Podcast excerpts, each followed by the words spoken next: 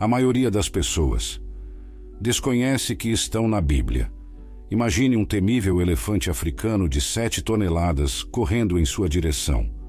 O tronco esticado, os olhos dilatados e as massivas patas como postes destruindo o solo sob elas. Não há nada entre você e ele além de uma planície gramada, e seu coração está acelerado. Como no livro de Jó 40, versículo 24, Deus descreve o bimote como um animal de poder indomável, assim como este elefante. A adrenalina certamente fluiria. Você sabia que animais muito mais assustadores e poderosos do que os elefantes africanos já percorreram a Terra? O bimote é descrito no livro de Jó, uma obra centrada em um homem rico e temente a Deus que vive em Uz com sua grande família e rebanhos.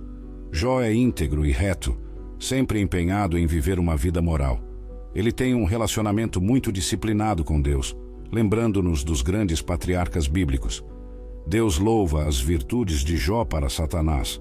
No entanto, Satanás contra-argumento que Jó é virtuoso apenas porque Deus o abençoou ricamente. Deus permite que Satanás aflige Jó para testar essa audaciosa alegação, assim como Deus testou Abraão no Monte Moriá, mas impede que Satanás tire a vida de Jó. Em um único dia, Jó recebe quatro relatórios, cada um informando que suas ovelhas, servos e dez filhos morreram devido a invasores ou desastres naturais.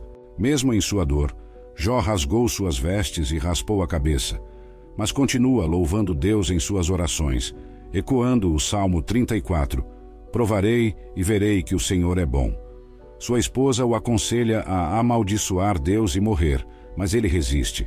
O cenário terrestre se desenrola a partir de algo que já ocorre no céu, assim como é revelado no livro do Apocalipse. Jó amaldiçoa o dia de seu nascimento e questiona o equilíbrio da justiça divina, assim como Salomão questiona a futilidade da vida em Eclesiastes. Jó está perplexo com os misteriosos caminhos de Deus, algo que muitos personagens bíblicos, como Moisés e Davi, também experimentaram. Ele quer confrontar Deus, mas não consegue encontrar a divindade física. No final, Deus decide intervir. Jó ora a Deus 36 vezes para ter uma conversa e seu desejo é atendido. Deus fala com Jó no meio de uma tempestade, algo que também ocorre quando Deus dá a Moisés os Dez Mandamentos. Deus lembra Jó de que ele é o Criador de tudo, citando sua excelente atividade na criação e sustento do mundo. Deus pergunta se Jó pode realizar obras semelhantes, evocando Isaías 55, versículos 8 e 9, onde Deus declara que seus caminhos são mais elevados que os nossos. Em um momento de epifania, Jó responde: Sou indigno. Como posso responder-te? Coloco minha mão sobre minha boca. Esta é uma reação semelhante à de Isaías quando confrontado com a visão de Deus. Isaías 6, versículo 5. Jó fala uma vez, mas não tem mais o que dizer. Deus então começa uma segunda rodada de diálogos, mas desta vez o foco é diferente. Deus se dirige ao Bimot, descrito em Jó, capítulo 40, versículos 15 a 24. Este animal é apresentado como uma maravilha da criação, capaz de comer grama como um boi e ostentando incrível força em seus músculos. Seu rabo se move como um cedro e seus ossos são como tubos de bronze. Este relato ecoa o sentimento de Gênesis, um versículo 31, onde Deus viu que tudo o que ele tinha feito era muito bom. O animal se deita sob as plantas de lótus e é coberto por sua sombra. Deus faz questão de apontar esses detalhes, destacando que apenas ele, o Criador, pode dominar tal criatura. Os animais selvagens e as montanhas fornecem alimento ao Behemoth, uma representação poderosa da providência divina, reminiscente dos salmos que falam da provisão de Deus para todas as criaturas. Salmo 104, versículos 27 a 30. A descrição continua com o bimote, deitado sob as plantas de lótus e rodeado pelos salgueiros dos ribeiros. Se um rio transborda, ele não treme, reforçando o poder e a confiança que Deus infundiu em suas criaturas. Inicialmente, o foco estava mais no mistério da criação animal, mas agora ele se volta para o temor e a magnificência das criações de Deus. Isso é feito para ilustrar a grandiosidade de Deus e quão além da compreensão humana são suas obras, um tema também presente em Salmos e Provérbios. O Bimote é apresentado como a primeira das obras de Deus, fazendo uma alusão direta a Gênesis 1 versículo 21, onde os primeiros animais mencionados são as grandes criaturas marinhas. Historiadores e teólogos têm debatido a verdadeira identidade do Bimote. Apesar de não haver um consenso, duas coisas são conhecidas. Ele era enorme e tinha um umbigo, o que indica que ele não provém de um ovo. Deus parece se deleitar em descrever essa extraordinária criatura, apontando seu tamanho, apetite e comportamento. Isso serve como um lembrete a Jó. Se ele não pode entender ou controlar o bimote, como poderia começar a entender ou questionar Deus? O termo hebraico bimote tem a mesma forma do plural da palavra hebraica behemá, que significa besta, sugerindo um significado aumentativo como grande besta. O Evangelho de João 1, versículo 3, afirma que tudo foi feito através de Deus, e sem ele, nada do que foi feito seria feito. Este é um claro testemunho de que Deus é o autor de toda a criação, desde o misterioso Bimote até o próprio homem. Todas as coisas, visíveis e invisíveis, foram criadas por Deus. Não há exceção possível. Se algo foi criado, foi por ele. Esta visão corresponde ao que é dito no Gênesis, onde Deus criou os céus e a terra. Gênesis 1, versículo 1. E o Espírito de Deus pairava sobre a face das águas. Gênesis 1, versículo 2. A divindade tríplice da cristandade está envolvida na criação: o Pai, o Filho e o Espírito Santo. A identidade do bimote é objeto de muitos debates. Alguns sugerem que poderia ser um hipopótamo, uma das criaturas mais grandes e perigosas da Terra. Esses animais eram conhecidos nos tempos bíblicos, especialmente no Egito. Os romanos teriam reduzido a população dessas criaturas devido aos danos que causavam às colheitas. Apesar de ser chamado de cavalo do rio, o hipopótamo tem mais relações com os porcos do que com os cavalos. O fato de ter uma enorme boca que pode beber grandes volumes de água do Rio Jordão, Jó 40, versículo 23, também apoia essa teoria. Alguns estudiosos argumentam que o bimote poderia ser um elefante. Este argumento, no entanto, enfrenta algumas críticas. Primeiro, o livro de Jó descreve o bimote como tendo um rabo grande que se move como um cedro, o que não corresponde à descrição de um elefante, Jó 40, versículo 17. Além do problema com a descrição do rabo, a caracterização de Bimote como uma criatura tão massiva que nenhum homem pode controlá-la contradiz o fato de que os elefantes têm sido domesticados por milênios. Jó 40, versículo 24. Seja qual for a identidade do Bimote, fica claro que não era um animal facilmente dominado pelos humanos. Isso fica evidente quando Deus diz que apenas aquele que o fez pode aproximar dele sua espada. Jó 40, versículo 19. Quando Jó descreve o Bimote como o chefe das obras de Deus, ele está ressaltando a imensidão e o poder de Deus, algo também enfatizado em outros livros da Bíblia como Salmos e Isaías. Depois de discutir o Bimote, Deus chama a atenção de Jó para outra criatura assustadora, o Leviatã, este é descrito como um animal de grande ferocidade e poder, semelhante a descrições encontradas em Isaías 27, versículo 1. Com essas descrições, fica claro que a grandeza do homem é insignificante em comparação com as criações de Deus. Aquele que contende com o Todo-Poderoso o corrigirá. Quem acusa a Deus, responda a ele. Jó 40, versículo 2. O Leviatã é descrito na Bíblia como uma grande criatura aquática de alguma espécie, cheia de ferocidade e grande poder. A palavra hebraica para Leviatã tem o significado de enrolado ou retorcido, e Isaías 27, versículo 1, fala dele como uma serpente fugitiva.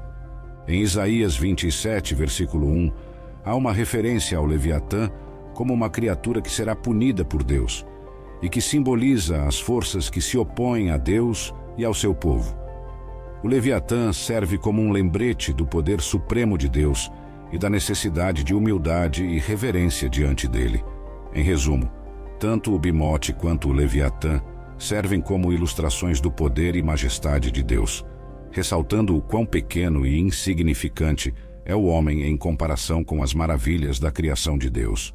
Esses animais misteriosos e grandiosos desafiam nossa compreensão e nos lembram da grandeza do nosso Criador. O Salmo 96, versículos 11 e 12, nos encoraja a contemplar a majestade da criação como um testemunho da glória de Deus. Alegrem-se os céus e exulte a terra, ressoe o mar e tudo o que nele existe. Regozijem-se os campos e tudo o que neles há. Cantem de alegria todas as árvores da floresta.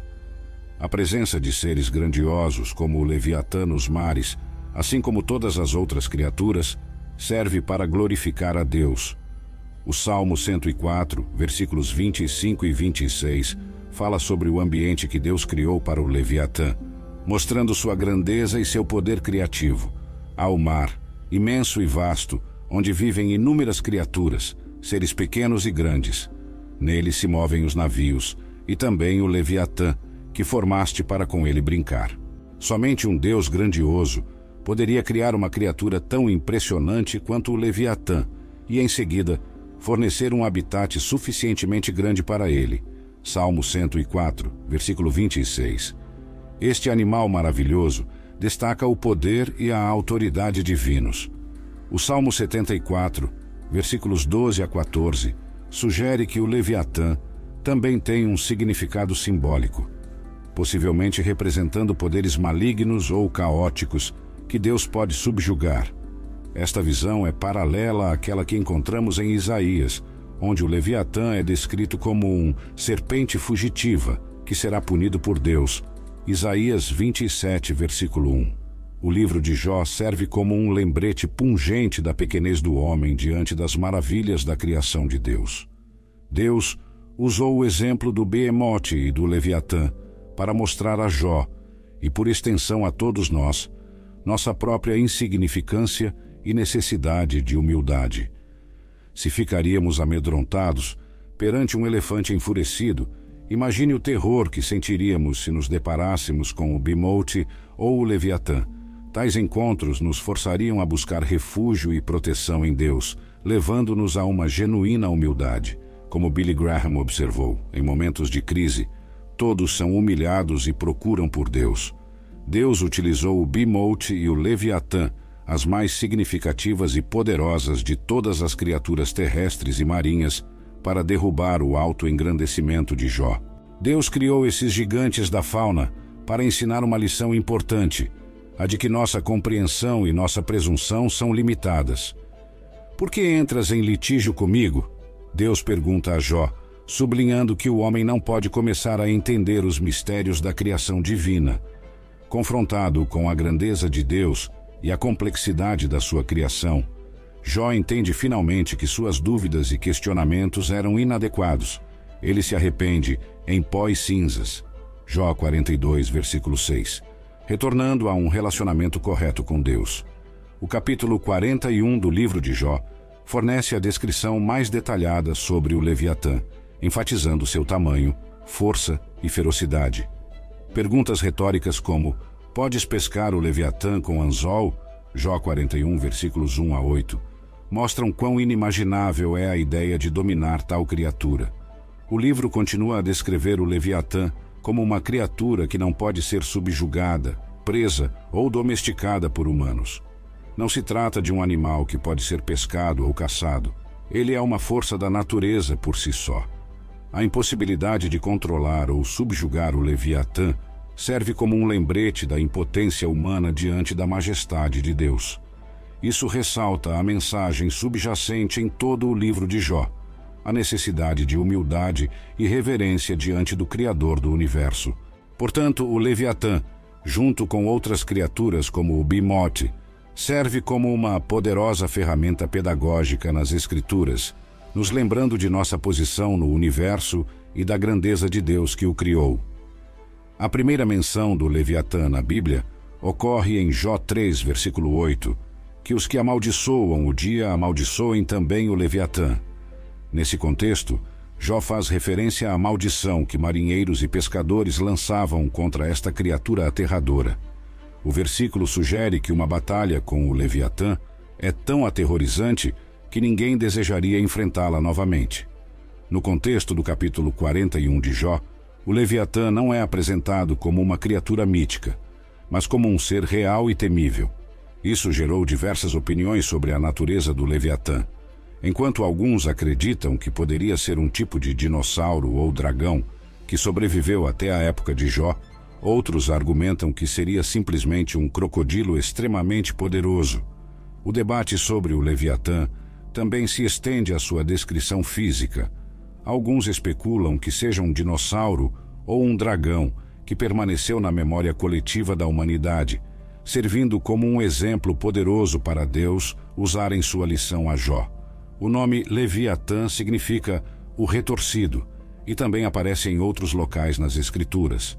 No Salmo 89, versículos 8 a 10, há a menção de uma serpente associada ao mar que Deus derrotou, chamada de Raabe, que significa o orgulhoso. Esse ato divino é retratado como um testemunho da imensa força de Deus. O Salmo 89 continua: Senhor Deus dos exércitos, quem é forte como tu, Senhor? A tua fidelidade te cerca. Esses versículos enfatizam a onipotência de Deus que tem o poder de controlar até mesmo as forças mais selvagens da natureza. Jó 26, versículos 12 e 13 descreve como Deus derrotou Raabe e o dragão fugitivo com seu poder, ilustrando que mesmo as mais temíveis criaturas marinhas estão sob o domínio divino. O relato detalhado sobre o Leviatã em Jó tem a intenção de mostrar a Jó sua própria impotência. Contra uma criatura tão poderosa, Jó não teria nenhuma chance. Deus use este exemplo para humilhar Jó e corrigir sua autoimagem.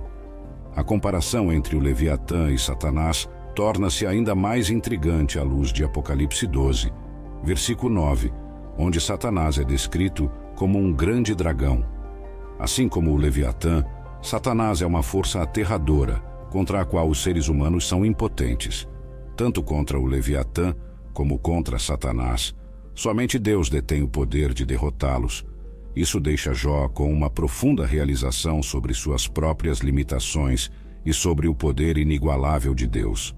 Retornando a Jó 3, versículos 8 a 11, vemos Jó lamentando o dia de seu nascimento e questionando por que ele não morreu ao nascer. Através deste lamento e da subsequente narrativa sobre o Leviatã, Deus ensina a Jó e a todos nós uma lição sobre humildade e reverência divina. Quem é então capaz de resistir a mim? Deus pergunta. Jó 41, versículo 10. Esta é outra maneira eficaz de colocar Jó em seu devido lugar diante de Deus. A lição é clara. Se o homem não pode nem mesmo enfrentar o Leviatã, quanto mais esperar desafiar o Criador do universo. Jó pode ter sentido que estava sozinho em sua provação, mas Deus o-se-á, a descrição do Leviatã, para mostrar que, sem a ajuda divina, Jó teria sido esmagado pelo poder de Satanás. Este era o modo de Deus dizer a Jó que ele não estava realmente sozinho, e se tivesse estado, com certeza não teria aguentado. Deus nunca revela a Jó os eventos celestiais que deram origem à sua aprovação terrena. Embora Jó não soubesse toda a história, Deus lhe assegurou através da vitória sobre o Leviatã uma alusão a Satanás que havia um propósito divino em sua vida, tanto no passado quanto no presente e futuro. Os comentaristas da Bíblia têm diversas opiniões sobre a verdadeira natureza do Leviatã. Alguns dizem que é um crocodilo, outros que é uma baleia ou tubarão. Contudo, a descrição no livro de Jó parece mais provável que aponte para um réptil marinho gigantesco, agora extinto. O livro de Jó é um dos textos mais antigos da Bíblia e se Deus criou uma criatura tão formidável quanto o Leviatã, contra o qual nem mesmo Jó poderia se levantar, quão grandioso é Deus? Isso lança uma pergunta mais ampla. Por que Jó, ou qualquer ser humano, tentaria competir com o Todo-Poderoso? Diferente da concepção popular de que o Leviatã seja uma fábula, a narrativa bíblica o trata como um ser real, sujeito unicamente ao seu Criador. Em um retorno ao estilo prosaico, vemos que Jó, não só é restaurado em sua saúde e família, mas também em sua riqueza. Jó não precisava saber o que estava acontecendo nos céus. Deus tinha seus motivos para permitir seu sofrimento. Assim como no livro de Apocalipse, eventos terrenos são muitas vezes uma consequência de eventos celestiais. Isso nos dá uma janela para reconhecer a bondade de Deus em todos os aspectos da criação. A Bíblia menciona várias criaturas incomuns, algumas das quais são simbólicas e outras literais. Independentemente da interpretação, todas essas criaturas servem para glorificar Deus e realizar seus propósitos divinos. Isaías 43, versículo 20 diz: Os animais do campo me glorificarão, os chacais e os filhotes de avestruz, porque porei águas no deserto e rios no ermo, para dar de beber ao meu povo, ao meu eleito. Isso nos lembra que toda a força da criação vem de Deus. Jó 12, versículos 7 a 10, exorta as pessoas a aprenderem com os animais e a natureza, pois Deus não lida com suas criaturas com base em seu caráter, mas sim com base em seu plano divino e propósito. Jó nos ensina que o bem e o mal são aleatoriamente dispersos na natureza e na vida humana, e que a mão do Senhor fez isso. Jó 12, versículo 9. Esta é uma poderosa afirmação da soberania de Deus sobre toda a criação. Romanos 1, versículo 20 afirma: Porque os atributos invisíveis de Deus, assim como o seu eterno poder e divindade, são claramente vistos desde a criação do mundo, sendo percebidos mediante as coisas criadas, de modo que eles são inexcusáveis. Isso fecha o nosso entendimento, dizendo que através da criação, Deus revelou suficientemente seu caráter e poder, deixando a humanidade sem desculpa. Ao analisar essa rica tapeçaria de eventos e lições, vemos como Deus tece habilmente a história e a teologia, o terreno e o celestial, para revelar sua majestade e propósitos. A narrativa de Jó não é apenas uma história de sofrimento humano, mas também uma história sobre a soberania de Deus, a misteriosa operação de sua vontade e a glória final que ele compartilha com aqueles que o servem fielmente. Você busca prosperidade e plenitude em todas as áreas de sua vida? Quer aprender como a fé e a sabedoria bíblica podem transformar sua relação com o dinheiro e conduzi-lo a uma vida mais próspera? O livro Prosperidade com Deus encontrará um guia inspirador e prático para trilhar uma jornada rumo à verdadeira riqueza. Descubra como fortalecer sua fé em Deus e colocá-la em ação, alcançando contentamento, sucesso financeiro e uma vida abundante. Acesse o link nos comentários e mergulhe neste livro repleto de ensinamentos valiosos. Prepare-se para uma leitura transformadora que o guiará para uma vida de prosperidade com base em sua conexão com o Criador. Não perca essa oportunidade de descobrir o verdadeiro sentido da prosperidade.